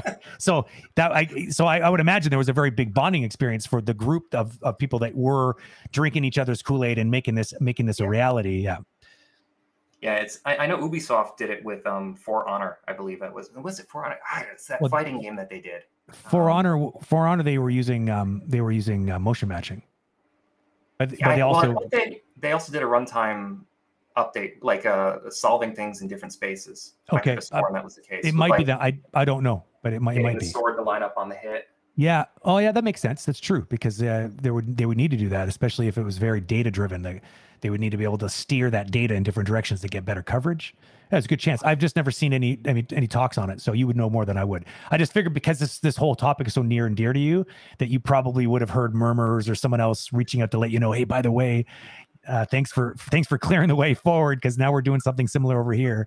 So I mean, I'd, say- I guess time will tell, but I would imagine that this is definitely going to become uh, a, a- hopefully a more i mean we're, we're seeing different versions of this kind of idea not necessarily the workflow of making the animations but definitely having the ability to manipulate the data once it's in the engine in a bit more of an animator friendly way like we even see unreal now is pushing the envelope with their control rig their runtime control rig and uh, unreal 5 promises to make big upgrades to that experience so you know this is all sort of part of the same kind of idea like i mean they, they're even promising being able to like even essentially animate inside of um, unreal with uh, with the, the the quality of the, the rig they're trying, trying to build i'd love to see Yeah. some of the the ideas that you have in your workflow enter that kind of conversation wouldn't that be nice Well, I, like- I think it's going that way. Like I know David Hunt's working at Unity now, and I know he's Yep. pushing for for a lot of that to be inside the Unity engine. And I'm a big yep. fan of that. Yep. I know Lena and the crew over at um, Unreal. We use Unreal. They're they're definitely pushing to go Mhm. that direction. I've talked to a few people at Dice that are definitely Yeah. going in that direction. Oh, that's awesome Um, but to be candid, I've been at Polyarc for I don't know four or five years now, and Yeah. we don't have one there. um, because you know Moss is a different type of game, and Yeah, totally. the value of it is not as important. Yeah. So um, so like I've been out of the runtime rig game for bit now. Oh man, it's crazy. The, the- one of the one of the one of the grandfathers of runtime rigs is no longer using runtime rigs. Who who you heard it here first, people. But I mean, it's not it's not it's not that you. I mean, like you said, I think you know every tool like use the best tool for the job, right? And I think that obviously that wasn't a priority for something like Moss, just because of the nature of the game, right? You didn't need that kind of level of of control and manipulation, and because you're not dealing with as many characters. I mean, one of the things about Bungie, of course, is just the, the the vast majority like there was a lot of different types of characters with very different proportions and that workflow really helped deal with a lot of the sort of typical retargeting problems you would have as well right Yeah. yeah, Yeah. which makes a lot of sense Yeah, and Uh, to, be, to be candid, like I, I, I'm known as kind of a technical guy, but Yeah. it's more of like I'm technical out of necessity and Yeah, yeah. opportunity, and Yeah. not because it's really my passion. Like I, yeah yeah yeah you know, I'm more of the gameplay guy. Yeah, so like but- being able to get back into that has like been awesome. I mean, I, at the end of the day, though, I mean, it takes. I I really feel like it takes it takes people like you, though, that like under like that understand enough about the technical world that you could suggest. Because the problem with the with the problem with the purely technical people is because they don't know enough about the animation process to understand what they what would they what they could build for us to make our lives easier. You kind of need to know, right? You kind of need to. So we, we, you know, you've ever you've been using a piece of software. Me, it's every day um, you're using a software that you rely on every day and you're like who wrote this feature like did they even use it like why would they do it? Like did they did they even know? Like I, i'm often thinking this in my head and it's not their fault right? They're trying their best to try to solve problems that they themselves don't normally need to solve on their own. It's for somebody else. And so it's it takes people like you like you know I, i'm going to use the word visionary because i truly even though you're too modest to accept this i i really feel like you need to be in a position to to see enough about the technical to be able to suggest something like this. And to get to get technical people on board because if you can't sell an engineer on the idea it's just an idea you know? And if you so it you know i don't know. I just we need more richard licos in the industry is what i'm saying. But uh the, it sounds like you've set you've set you set us up for some victory down the road even if you right might, might not be currently um, um benefiting from from that particular victory path. But Well, uh, thank you nice for your service. Yeah. Yeah. So, I mean, we touched a little bit on um on the idea of really good game feel. And by the way, chat, don't worry, I haven't ignored you. Or, I don't mean to be ignoring you. Um, we will do our typical thing. I'm going to leave some time at the end for Q and A. So keep the com- keep them coming. Please do put a Q in front, like Petter just did, because it makes it a lot easier for me to pick it out, which is going to be even more important today because I'm flying solo. Um, and I'm out of focus. There we are. Um, so uh, we touched a little bit on game, good game feel. I'm curious your thoughts on like VR being like like because VR is a very interesting space. I know you're passionate about it, obviously, because your first game at Polyarc was a VR based game. But I'm just I'm just curious to kind of touch pick your brain a little bit on, you know, what what are what are the current sort of um, uh, advantages that VR brings to the table when it comes to immersion and good game feel and like what area I know I, I was saving this for the last because I knew you probably have a lot to say about this and where do you think it's going like what do you think like I'm sure you're probably thinking hey, we're just scratching the surface but in in Okay. your fantasy world in mind like where it could go what like give us your thoughts This is like the question, and like this is why I'm so excited to do what I do, and this Oh, is yeah, I can the only imagine. rig thing is like part of my past because this is where I'm focused now. yeah but yeah so like when you are like the first time i put on that headset and quill was standing there and then she Yeah. kind of she was standing there like this doing an idle and she was Yeah. like this yeah my gosh she's looking at me yeah it was like And that, then- that moment of Yeah, yeah, yeah. shit But- you're but- alive but And not just looking at- was an ad but not- poser. Yeah, exactly. But not just looking at the screen, but like you could like in real world space do kind Yeah. of something like this, and she's following you. You're like, no, no, she's really looking at me. yeah it was That's- it was a, a stunning moment Oh, I think can only imagine. Polyarc was just like oh shit that's the feature Yeah, That's VR. Like everyone's Yeah. focused on like hand grabs, climbing mountains, and all the, Yeah. types of first person stuff. No, Yeah. it's Yeah. like building a friend. Like yeah, like a, a truly virtual friend who really like feels like sharing space with you. Like that's Yeah. I, I, that was that must have been an amazing, amazing moment for you. That character Yeah. would have come to a whole other that brought they, they they they come to life in a whole level that you've never probably seen a character that you've animated before do. Like it just it would have been a new experience for sure. Had you played with with VR before that though? Like when going No. into so so the VR even the idea of VR even was kind of new to you when you when you joined Polyarc. Oh wow, that would have yeah, been like mind well, I had done like a little tech demo at Unity one day because they Okay. had me over. They're trying to recruit me, yeah. and it, it was it was fun. Um, but you know, it was like a dinosaur walking around, and it was like some spaces, and it was mostly just like tech demo stuff. And it, there were no character characters that were yeah, kind of interacting with me. yeah, And then when we did that with Quill for the first time, and she literally started looking at me, or then I can grab her, and she reacts to my grab, and I can feel her heartbeat. It's like, Man. Holy crap, her heartbeat is in my hand. That's incredible. yeah, You can't Oh, get that in a film. Like if I was to go work for Pixar, I'd be Yeah. leaving all of that behind, and I'd be just focusing on some picture mounted on my wall and making Yeah. sure the motion looks good there. And I'm not knocking it. Like it's, No. it's a rich. I love film. I watch Pixar Totally. films. is probably the best studio I've ever seen when it comes to um, animation. But um, they're missing that that interactivity, that bonding with an actual character that is literally standing right next to you. yeah, yeah. And then if we think out to the future, like, well, where do we go from here? Well, VR is awesome because you are immersed in this world, but what about pass through, like AR, where you're watching a Pixar film and then you look over to your right on the couch and there's Quill. exactly watching it with you. Yeah, Oh man, like there's there's so many different uses for for Yeah. VR characters or AR characters, or just you know companions in the world that like that make a lot of sense. And right now we're focused on games and building Quill as a companion in this world, but there's just the the possibility space is unlimited, and no Oh, one's going there. I know. what you do it? I know. I find that strange too. Like it's just, it, I feel like uh, the number of VR experience that I've, I've, I've, I've actually had thinking, really, this is the, this is the, this is the, this is all you thought that you could do with it. Like it just feels like we're barely touching what we could actually be doing with it with something like this. And I, I, I agree with you. I think that there's a lot of focus on sort of the, the, the, the mechanical tactile part of VR. Like it's like, oh, like how do you solve the problem of being able to like make it feel like you can really walk around a space, but not really like you have you ever see these 360 degree um, treadmills that they've they, they, they've been Yeah. developing to allow you to sort of keep walking and it's sort of like I mean th- these are cool and fun and all, but like it's like I feel like they're missing you know they're missing the forest for the trees like it's there's there's a bunch of things that you could probably do right now they're a much low hanging fruit that would just blow people's minds Yeah, it's that it's that interactivity, and I think it's it's different from film, where film is all about appeal and clarity, and I think VR animation is more about questions. So like. Mm. if you have a character that clearly communicates exactly what they want, that's boring. Because Yeah. your friends don't do that. Your friends are kind of Yeah. tricky people where you have to try and understand yeah. them and like they They're have their complex. own personality and their own language, right?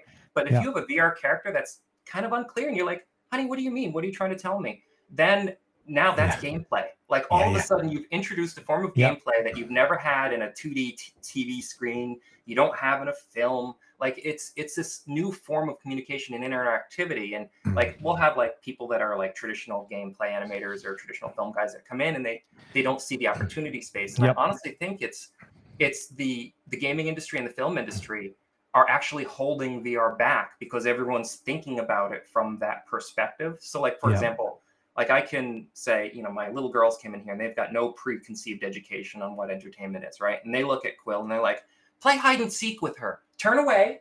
And when you turn back, Daddy, she'll be hiding in the bushes.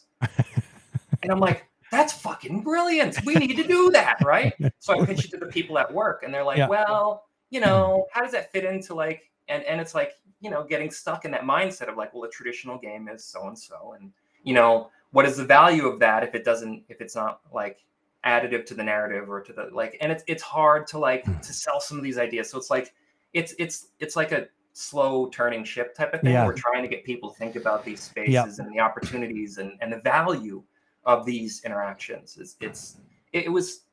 I mean, the team is great and they're very receptive, but Hmm. it just you know takes convincing sometimes. Yeah, sure. Well, because I mean, the, the it's it's uncharted territory, right? It's like you're not Yeah. just pitching like any old idea. You're you're pitching something that just does. There's no precedent, you know, and so it's a little. It takes a little bit more energy and a little bit more maybe, maybe charisma and, and maybe a, a lot more um, tenacity to get get you know some of these sort of um, ideas adopted into the into the big picture, which makes sense, I guess. Like I mean, like it's I mean, it's it's completely new and, and therefore risky and, and people can't really necessarily immediately see the value in it until you can actually that's the that's I find that's the hardest thing about video game design in general, let alone VR, is that it's like ideas trying to pitch an idea vocally or on paper or any other way, just it always falls flat like it's not like you can like at least in, in movie you can storyboard a sequence and you can make an animatic you can add some audio to it and be like this is what i'm talking about. And people can get a pretty good ideas of what you're selling. But a game is so interactive so it's like how do you how do you possibly pitch to them that it would be like that a big big huge um you know uh, increase in quality of the game would come from just having a good algorithm that has Quill recognize when you're actually looking at her. And so, like, just like, a, like in, in, a real conversation, if you if you kind of you ever done this before, you've ever done that the sort of the stare the stare test, and you look at somebody that's like you're at a, in a big gathering. This is back in the before times, before you know when we could actually hang out in big groups before. Um, and, and you look at them because you're trying to get their attention, and you feel you get this feeling if you look at them long enough, they will look at you, and then they do, and you're like, oh my god, how did I do that? It's like this feeling, this energy of sharing space and getting a little digital character to have the same kind of strange perception.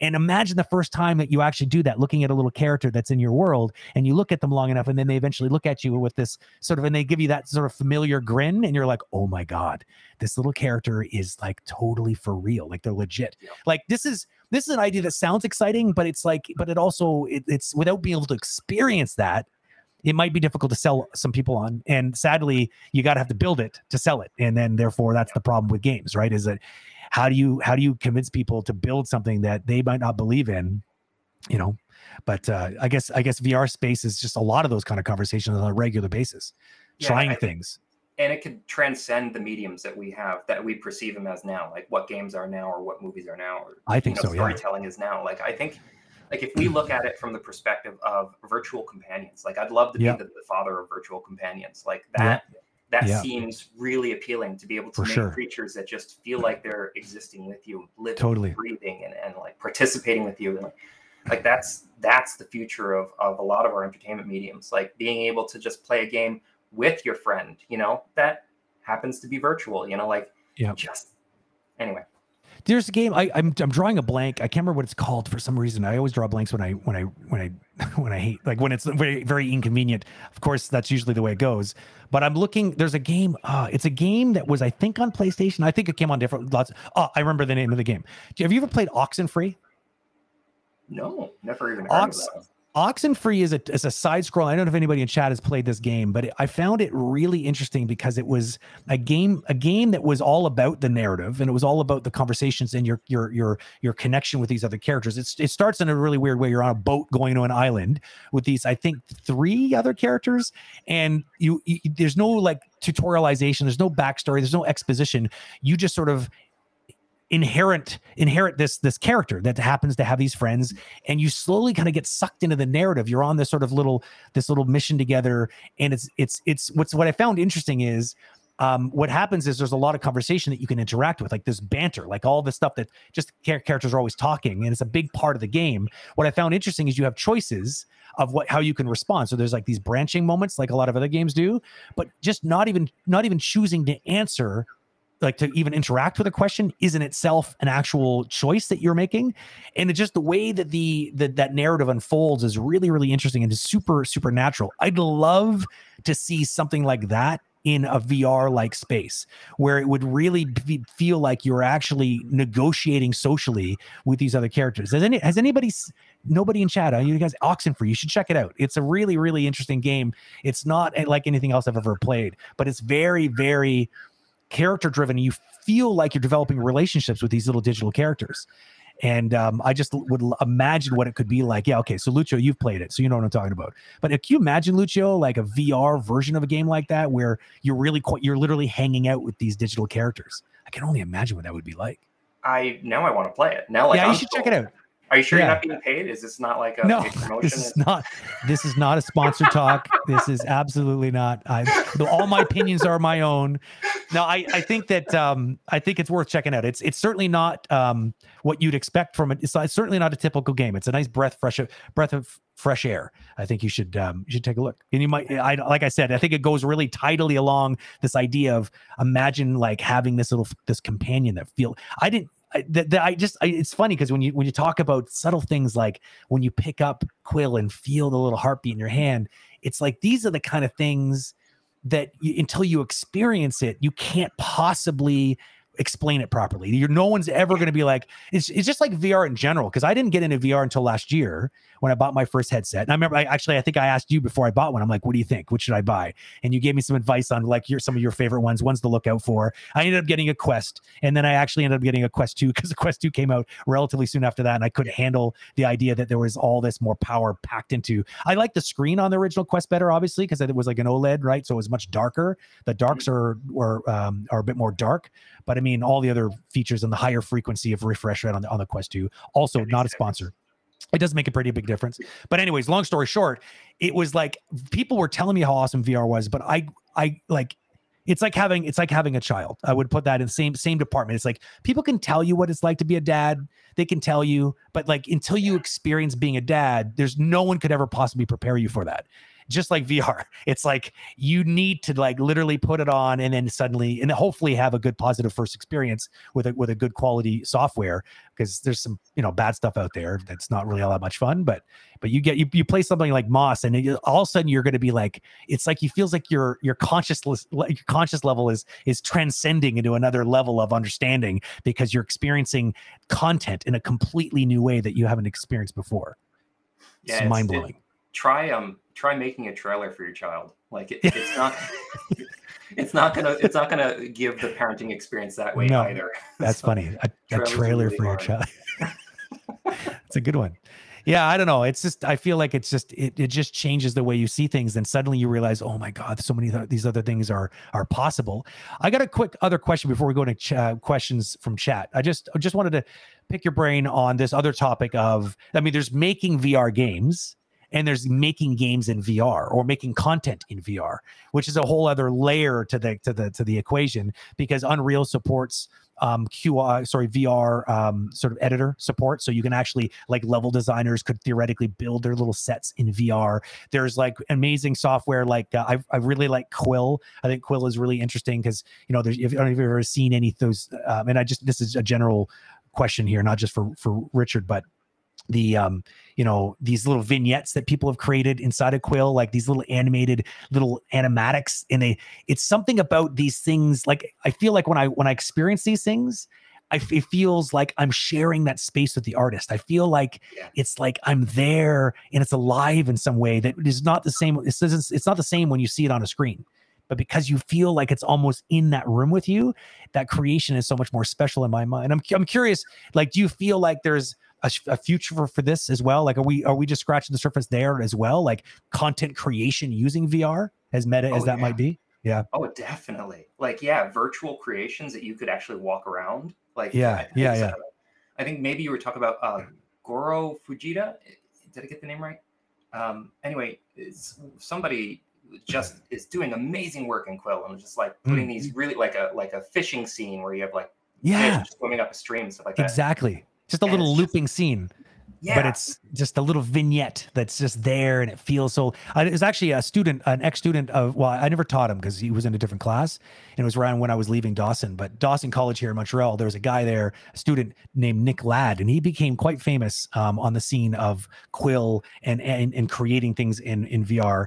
Um, and it was like we it's like it was like having a celebrity student at the school because they were already very prolific out there um, online kind of driving the you know driving or leading the charge on a lot of these things. But there's a bunch of artists that have sort of become quite renowned for these little creations. I don't know if anyone's ever seen them but if you get your hands on vr definitely take a moment to like quill is the there's like a quill i think gallery i think that i yeah. think it comes by default on an oculus. And it allows you to like take a look at like you know essentially public, um, you know, um, pieces of art that people have put out there for you just experience for free.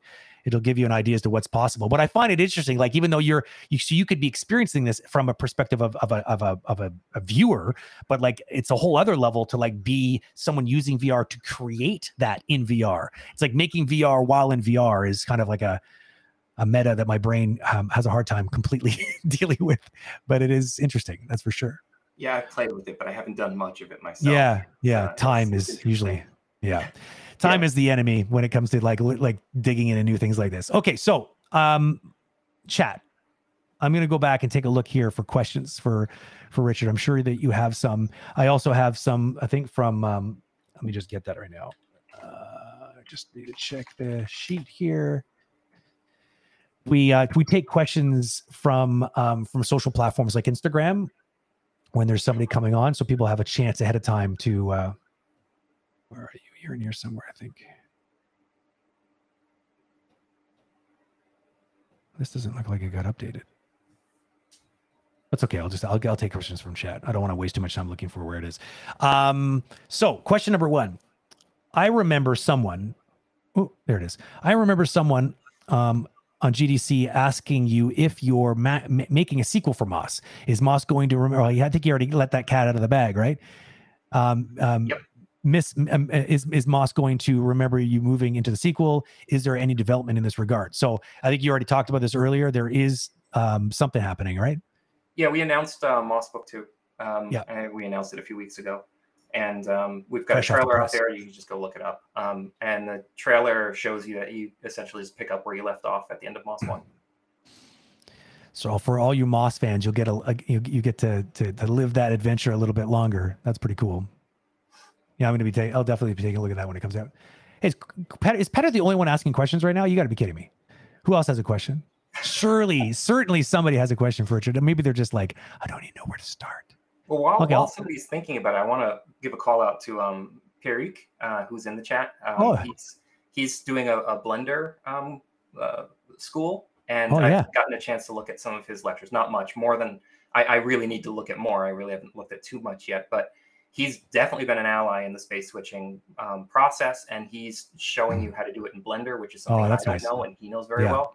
So definitely give him a, a look and go. Yeah. You know, if you're interested in this workflow, he he's your man for Blender. Pierrick, if you're still in chat, drop a drop a link for everybody. Please do. It would be awesome.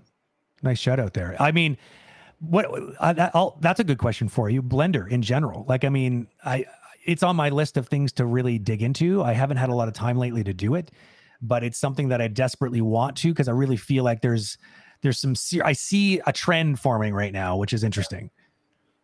So, like, Yeah. are you feeling the same thing? I don't know, like yeah, like uh, I'm I'm being prompted a lot by, Yeah, by people who would love it to, to get into it, and we're getting you know whenever we hire, we get a lot of candidates at No Blender um, because it's free and anyone in Yeah. school can just jump in and start using That's it. exactly. Um, but like for us to be able to move over to it for a studio, it would Yeah. be like, well, there needs to be a clear advantage to For redoing sure. our pipeline and all that kind of stuff. And, um, from a feature standpoint, Maya still kind of has more Yeah. things for us. Yeah. Um, and the downside being Maya Mm. costs money, but when you're talking about the production of a game that costs millions of dollars, it's a drop in the bucket, right? So for like, sure. yeah. Well, and also like I say, like you said, there's a certain amount of inertia that forms at a, at a studio with regards to tooling and pipeline. Is Yes. like, I mean, I remember I lived through it as you did, I'm sure as well.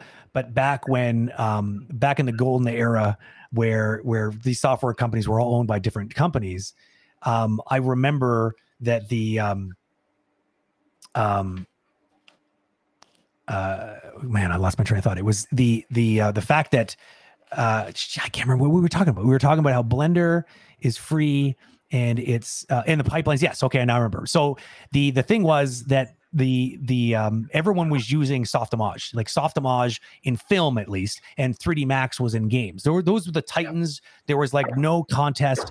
Maya came on the scene, and they were owned by um, Alias Wavefront in Toronto. And uh, there was Houdini. They were also uh, side effect software in Toronto, and of course, um, they're they were both trying to find a way of getting some some some share in this in the in in the number of people that were using their software. But Maya, I mean, Softimage really had a good stranglehold on VFX and on long format film, uh, feature feature films and animated stuff. But what happened, interestingly, was that um, Softimage ended up kind of um, they got at one point they got bought by Microsoft. Fun fact: they and Microsoft told them that look, this is what you're going to do. You're going to port Softimage to Windows and this was when back when Softimage and Maya and and and Houdini were all the they're all the ones that lived in the VFX like the feature film side of things. Yeah. Where again, Softimage, I mean, um, Three Studio Max was alone with no real competition in games. They were just like yep. that was it. But but back then, and they were obviously on PC because that was that was like the first version of of of, of uh, 3D Studio was running on like probably DOS back in the day. Um, but so this interesting move by Microsoft forced the actual the, the porting to Windows NT back then, and uh, which was like the yeah it was like the the the kind of the professional Windows as yeah. opposed to it being like the home version of Windows. Now there's only just one, and you can kind of upgrade for more more sort of tools inside of Windows. But the um, the interesting thing was that because they were so distracted doing that, it gave Maya a big leg up, and people were like, for, they fought it for a long time, like years, where you had a lot of like animators and a lot of artists that wanted to switch over to Maya because it was fresher, it was newer, it was faster, it would had more tricks up its sleeve, but there was a resistance, and it lasted for a long time, and then it was sad because people finally started shifting to Maya and then Softimage finally came out with XSI, which in my opinion was still the better one out of all of them. It, it was amazing, and it was too late because they people once that once the decision was made and money was spent, no one's going to go. Oh wait, hold the press. Let's go back. Okay, Softimage finally came up with a new one, and it's it unfortunately was the was the end of Softimage because I mean they eventually got bought by Autodesk and Autodesk kind of shut it down. But uh, I don't know if anyone's. It's shout out to anybody who's actually used XSI because it was it was awesome. Yeah, I uh, Jedi Academy was made in XSI. Oh, really? I didn't know that. Interesting. So you had a so in I I think it probably would have been um in your mind probably worked really well with the way your brain thinks because it had a very non-destructive workflow to it. It was very, it was known for being very procedural and very layered the what you could actually do rather than like a lot of a lot of workflows when it comes to rigs and stuff are very like there's a lot of points of no return. I'm not saying not I'm not trying to say XSI had no points of no return, but they had fewer of them. They were trying to make a software that was a little bit more um, blended than um, you know sectioned yeah, I, off into like phases. I wish I would have gotten into it more. Like mm. it was one of those things where I was, it was my first AAA game, so I wasn't too into the technical at that point. I was handed a rig and I used it, type of thing. But right. what I what I do mm-hmm. remember of it, it was very good at modeling. Like we modeled yeah, a yeah. lot of the, the player characters. Actually, animators did a lot of modeling back then. Mm. so I'm sure you remember that. Oh, I do it feels weird to think that that was the like it was like we were 3D artists. We weren't like animators, yeah. and we had to do all the things. You know, doing like I mean, especially VFX. If you worked at a small VFX company, you were often in charge of doing all the things, like even even the compositing. Like you were and you ended up doing like a shot in a film, uh, modeling, 3D tracking, animating, like the whole gamut. Even even often even the rendering, even though that was often you know someone else because that was a whole other layer that they couldn't expect everyone to know how to do, but yeah, it's weird. That's like the, the the the good old days of the Wild West, the gold rush of 3D back in the uh, the early 2000s. It's crazy to think of that. Um, let me see. I got maybe a couple more questions here that might have popped up. Let me see. Let me see. Um, oh, by the way, did someone? Uh, it was Pierrick, right? Was that the person that was in chat? Because I haven't seen a link yet. Do you have it? Uh, I think somebody posted it. It's like oh, they did. P2 Design. P2designgumroad.com, I believe. That's the one. I'm gonna look. I'm gonna click on it and see. What yeah, yeah. What could possibly go wrong? Clicking on random, random link. It's not working. Sweet. Oh. Well. Um. But yeah, uh, yeah, his class is is. I, I mean, I, am still going through it, so I I haven't seen it all yet. But what I've seen is, oh yeah, that's him. Yeah, that is him. Okay. The, yeah. Okay, so that one right here, this one right here, that's the link that the the P2 design Gumroad. Yep. Okay, cool. There you go. So if you want to check that out, if you're interested, because I know a lot of the people in chat are interested in Blender. Some of them are actively using it. A lot of it has to do with just accessibility. It's free, which makes you know Autodesk doesn't exactly make it easy for people to just pick up and learn these days. Sadly, um, where yeah, it's a huge mistake. I like. I mean, I just don't know like who like who made that call it's sad, man. Like it's like you want to be like part of it's like it's it's it's you know it would be an unheard of uh, move back in the day when they were all owned by different companies because the companies knew that the the future of their their the profits was essentially how many people knew how to use their software was like that was like kind of you could you could fight that battle kind of in the future in a way by by by making sure people had access to it you know talk to schools make sure that they had accessibility to training. And um, and now it's sort of like they're making it more difficult and i just don't know why they would do that. Maybe yeah. because they don't they don't have they have no competitors i guess other than blaming oh, blender. they have no idea how competitive it's about to get though. Yeah that's Blender's, exactly. Blender's on the rise but but the real threat is um, unreal and unity. Yes i agree. they're they're they're creating animation authoring tools oh, yeah. in their engines. Oh, yeah. Why go to a third party app if you can do your entire pipeline I'm, inside the engine? I and agree. It's rudimentary right now, but that doesn't mean three long. years from now it'll still be. No, just take a look at what all you have to do is look at the track record that Unreal has had over the last last several years. Look at some of the acquisitions they've been making. They're preparing to like take over everything, and with their considering their their virtual production pipeline that that services the pretty much the the future of filmmaking especially mm-hmm. VFX heavy bait like the Mandalorian, like their whole production pivoted around using Unreal in their production in their their sort of virtual their virtual production pipeline. And it's it's it's not it's like it's it's here to stay and they're going to keep building on it and you're right the most logical thing for them to do is to double down and make it more convenient for you to just not even have to use more than one software just have it all there and all in one one one tidy little uh package so you don't have to sort of you know the, the, the concept of exporting becomes like a, a, thing of the past which is annoying. I think i like how i like how unity handles this because at least unity can just read in natively the fbxs which i think is really cool keep losing focus. Um, where where Unreal, you still need to create like Unreal assets out of those, which is you know, and they make it still pretty easy. Like they, but it's not the same as just like literally going and updating the FBX, and suddenly it's it's updated in the game, which is kind of nice. Um, so imagine not even have to go outside of the software to do that, and you just like literally make the changes in the software, and there is literally no export button or import button anymore. It's just there. We're not far we're not far from that. I agree, and I think that when you see that the kind of energy they're putting into both of the, those engines, into the rigging tools and the animation tools, it's been a big hot topic lately. So that's clearly where they're headed. There's no doubt in my mind. I agree. Yeah, Unreal. Engine Five. I'm really curious. Yeah, I got my eye on that. I think it's going to be. They're going to have some pretty big surprises animation wise in there. I think. Hopefully, so. a working sequencer would be a good one. Yeah. Sorry, little dig in there. Ooh, shots fired. of my existence. yeah, yeah. It, I mean, yeah. It it can. I agree. It's it it has a tendency of not doing all the things the way it, you would hope it would do. But yeah. I mean, it's still pretty good. amazing, but the sequencer has been tough. yeah, yeah, yeah, yeah. Um. Okay. I think Petter, you had another question here. I don't know why you guys are being so quiet today. Pixel, Brent. What are you saying? Pixel, Sunny. I don't know what pixel means. Someone shouted out Pixel Brent, and I don't know what that oh. Because you were going out of focus and it went all pixely. Oh God, God, man, you're sharper than I am. I for, completely forgot. I'm like a squirrel. i just forgot. No, no, that, uh, for sure, that's what it was. I just became like a garble of. Yeah, exactly. Camera, that man, you're good. You're either a mind reader or just... to, to, do like a Destiny Force cast on me. Yeah, I was. I was trying to. I was trying to take over. Oh, I, it was there. It worked. Jesus. It worked. It totally what the hell? I'm sorry, man. I just don't know all my power sometimes. It's just because this the autofocus it gets a little weird on this camera because it's not a it's not a web camera. It's a it's an actual camera camera. Um, let's see here. We had, I think we had another question from Petar. He's the only one asking questions today. Usually have questions coming out of out of everywhere. Um, at what point should an animator get exposed to your your way of working? I'm a beginner animator who's thinking of signing up, but I'm not sure if it's advanced for me or if it's just a different workflow. That's a very good question. It is a very good question. Um, so animation Sherpa, um, I'm sure that's what he's talking about. Uh, I think so. Yeah. Uh, it's it does assume there's a base level of Maya because it's all done through Maya. Um, it does assume base level in Maya, and it does assume that you know you know how to set keys and you know like general animation principles.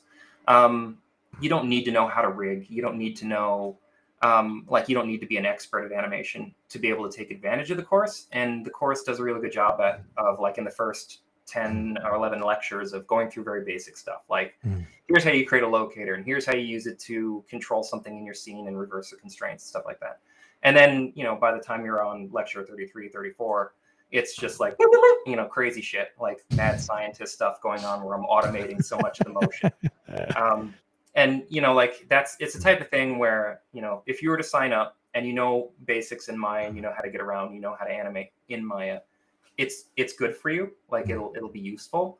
But if if depending on the beginner level like um, you might want to wait a year or so you get a little bit more experience into your belt i don't know it's hard to say the school's not going anywhere we're sticking around i'm hopefully going to do more courses in the future but um, and then over the course of your career, you can always come back to those videos and take a look at the more advanced ones. Yeah. And then as you get better at practicing the first 10 to 15 videos and you, they become like a normal part of your work process, then the other like 15 or so videos will be even more useful for you on down the road. Um, and then like you come back and watch them again, watch them again, let it all sink in. Cause it, I think that the, the challenge for the school that I have is that, you know, I, I think I, I I do a good job of it explaining how to do something, but I don't I don't do a good job at showing when to do it. And I think that that is my next step for the school of trying to show more practical examples on how to leverage a lot of these workflows. And I think that just takes more time, but I've been crunching my ass off on Moss too, so I haven't mm. I haven't been able to do that. But I'm hoping after Moss 2 is done, I can jump back in. Yeah, I think that's really good. I think that's good advice um, that Richard just gave you. I, I, I think you should you personally, I think it's the kind of thing that the earlier the better because it's going to give you because all the other material you're going to find out there is going to be doing it the traditional way. I think it's interesting to be able to see that traditional way through the lens of seeing that there is another way of thinking about these things. Uh, it may be a little overwhelming for some because then you're like, okay, but which way should I go? But I think it just, I feel like having that knowledge at the onset of your journey could be very advantageous because you can always start weighing the pluses and minuses between the two different ways of approaching. Because at the end of the day, these are just tools in your bag of tricks, right? Like as long as you have a way of getting the job done in an efficient way, then that's the way you pick. And you might not always pick the Richard Lico approach, quote unquote. Um, and I, you know, I know that Richard's already said a couple times it's not his approach. There's, I think, a lot of people that have contributed to this. I think Richard, you you probably made it somewhat famous um, just because of some of the talks you've done on it. You've been, you've you've um, you've you've kind of brought it to mo- a lot of people's attention. That's what, why you always get affiliated with it. But I think that um, it's just it's a, a, way of doing it. And um, sometimes it might be the perfect way to solve the problem and sometimes maybe not. I think uh, you, anime should always strive to have um, a, a, bigger understanding of different approaches to solving these problems because you want to pick the one that makes the most sense most amount of sense for you personally and also for the actual job at hand. Yeah. Yeah that's a very well put Brent. Um, and honestly like what I'll do is, you know, since we're doing this talk here, I might as well, I'll just throw up a, a, a coupon on my Twitter account after the, we're done here. Oh, you're nice. That's super cool. Um, so this way, if you're interested in joining, you get yeah. I'll do a hundred dollar off discount. Nice. That's so cool. It's very um, generous of you. Um, on your Twitter, what is your Twitter yeah. handle, just so people can find you? At Foofinu, F O O F I N U. Foo. That's that's yeah. Okay, I remember you use it as your handle sometimes. Foo. Yeah, say it again. F. What is it again? F what? O O F I N U. Yes. Right at Foofinu. Yeah, there you go. Yeah, okay, there you go. Now you know. So pay attention to that. Uh, it'll be hot off the press. I, I honestly the the course is amazing and it's it's exactly what what you would need if you really wanted to get a deep dive into this sort of philosophy. I think it's going to really change the way you see things in many ways, and that's a good thing because it gives you perspective, and perspective is everything when you're trying to solve uh, complicated problems. And animations are often complicated problems, especially in the context of a video game. So uh, definitely definitely give it give it a little look. Um, I got one last question, and then I'm going to wrap things up so I don't take any more of your time because I know you're a very busy person. Are you okay for one more question? Yeah, sure. Okay. All right, here it is. Um, any recommendations to get in touch with VR after having seen only the bad experiences from automotive companies? Something that w- that uh, that will blow my mind. Uh, I'm, I'm curious what you mean by bad experiences with automotive companies. I don't know what you mean by that. Yeah. Well, Christine's watching her. I, I see your I see your message, Christine.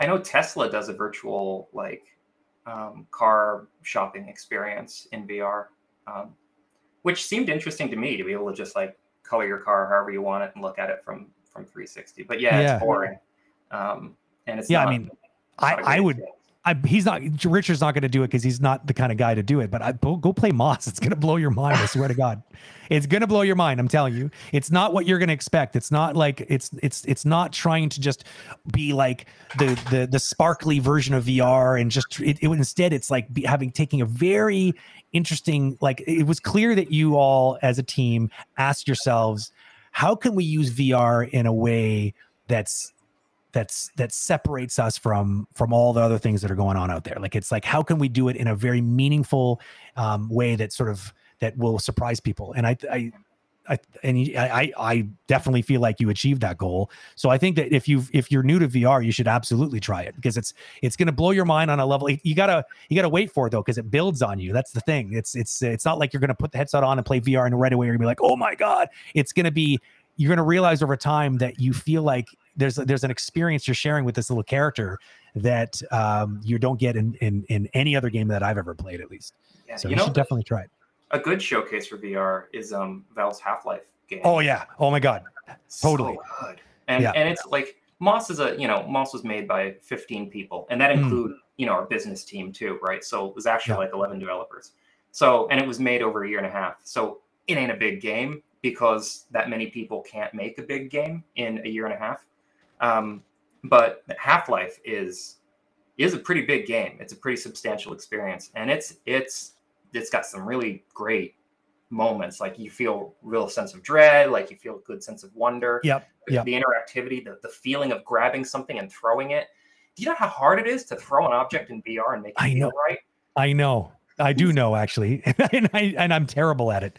But yes, it's, it's not they, so easy they do it. Like they, I know. they figured it out. They got it I feeling know. good. And like, yeah, yeah, I can't recommend that enough. And you know, little things about that game, like the, how good it feels to pick objects up because they have that sort of like, and they did, they, they wrote it into the fiction, right? Like you have this glove that you get and yeah. it can sort of like gravitationally pull. I mean, Valve Half-Life games are always have cool gadgets in it, like the grav gun in, in, in the original Half-Life series.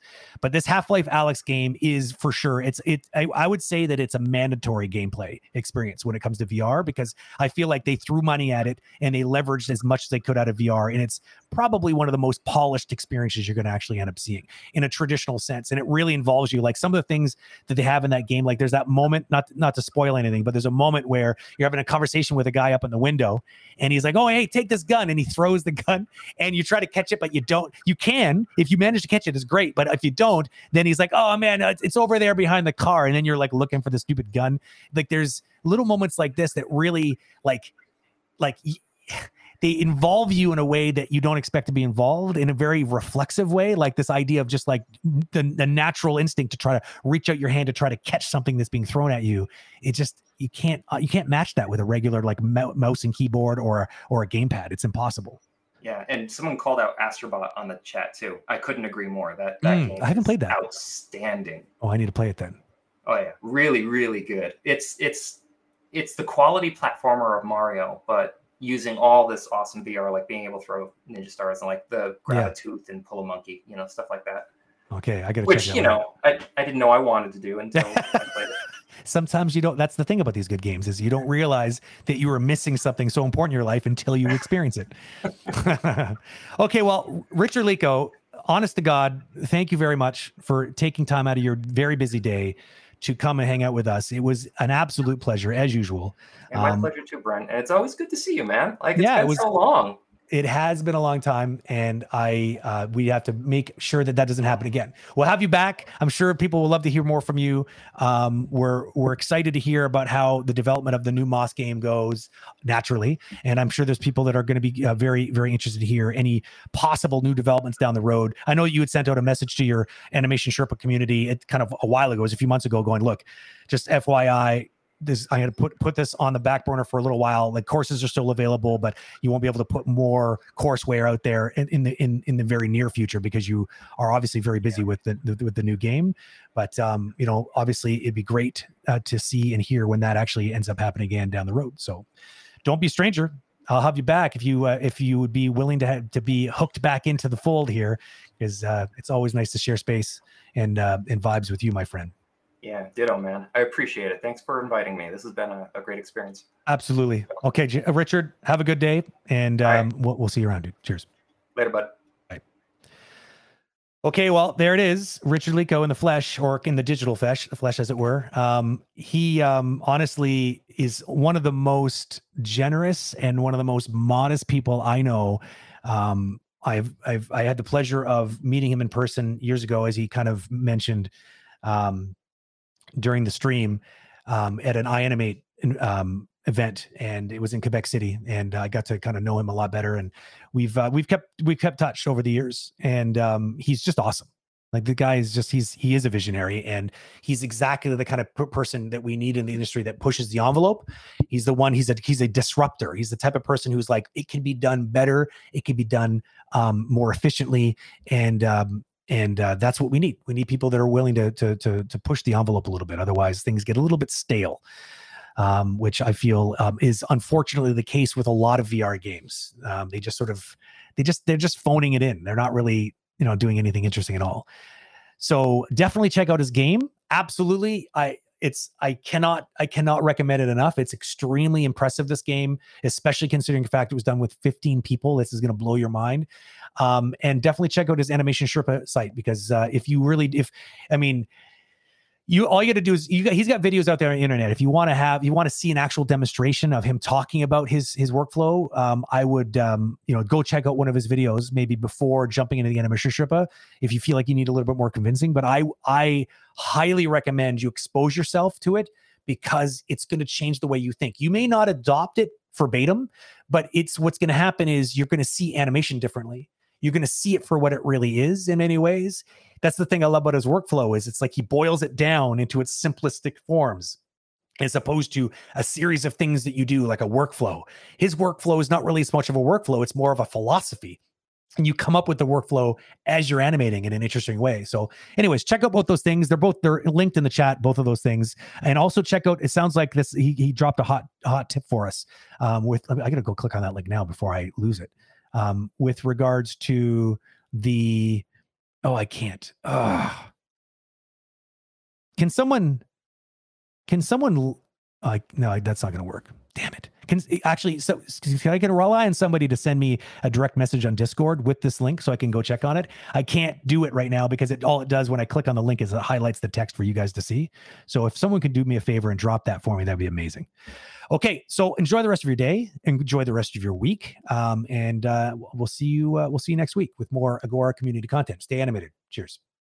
Thanks for listening to this episode. We hope you got a lot out of it. Agora Community is a free resource for artists in the animation, visual effects, and gaming industries, providing daily educational material, free rigs, and assets. We also have a range of experts you can purchase affordable animation reviews from to help you level up your skills. You can check it all out at agora.community. Don't forget to follow us on Instagram, Facebook, Twitter, and LinkedIn for updates on upcoming conversations and free animation quick tips. So, until next time, stay tuned and stay animated.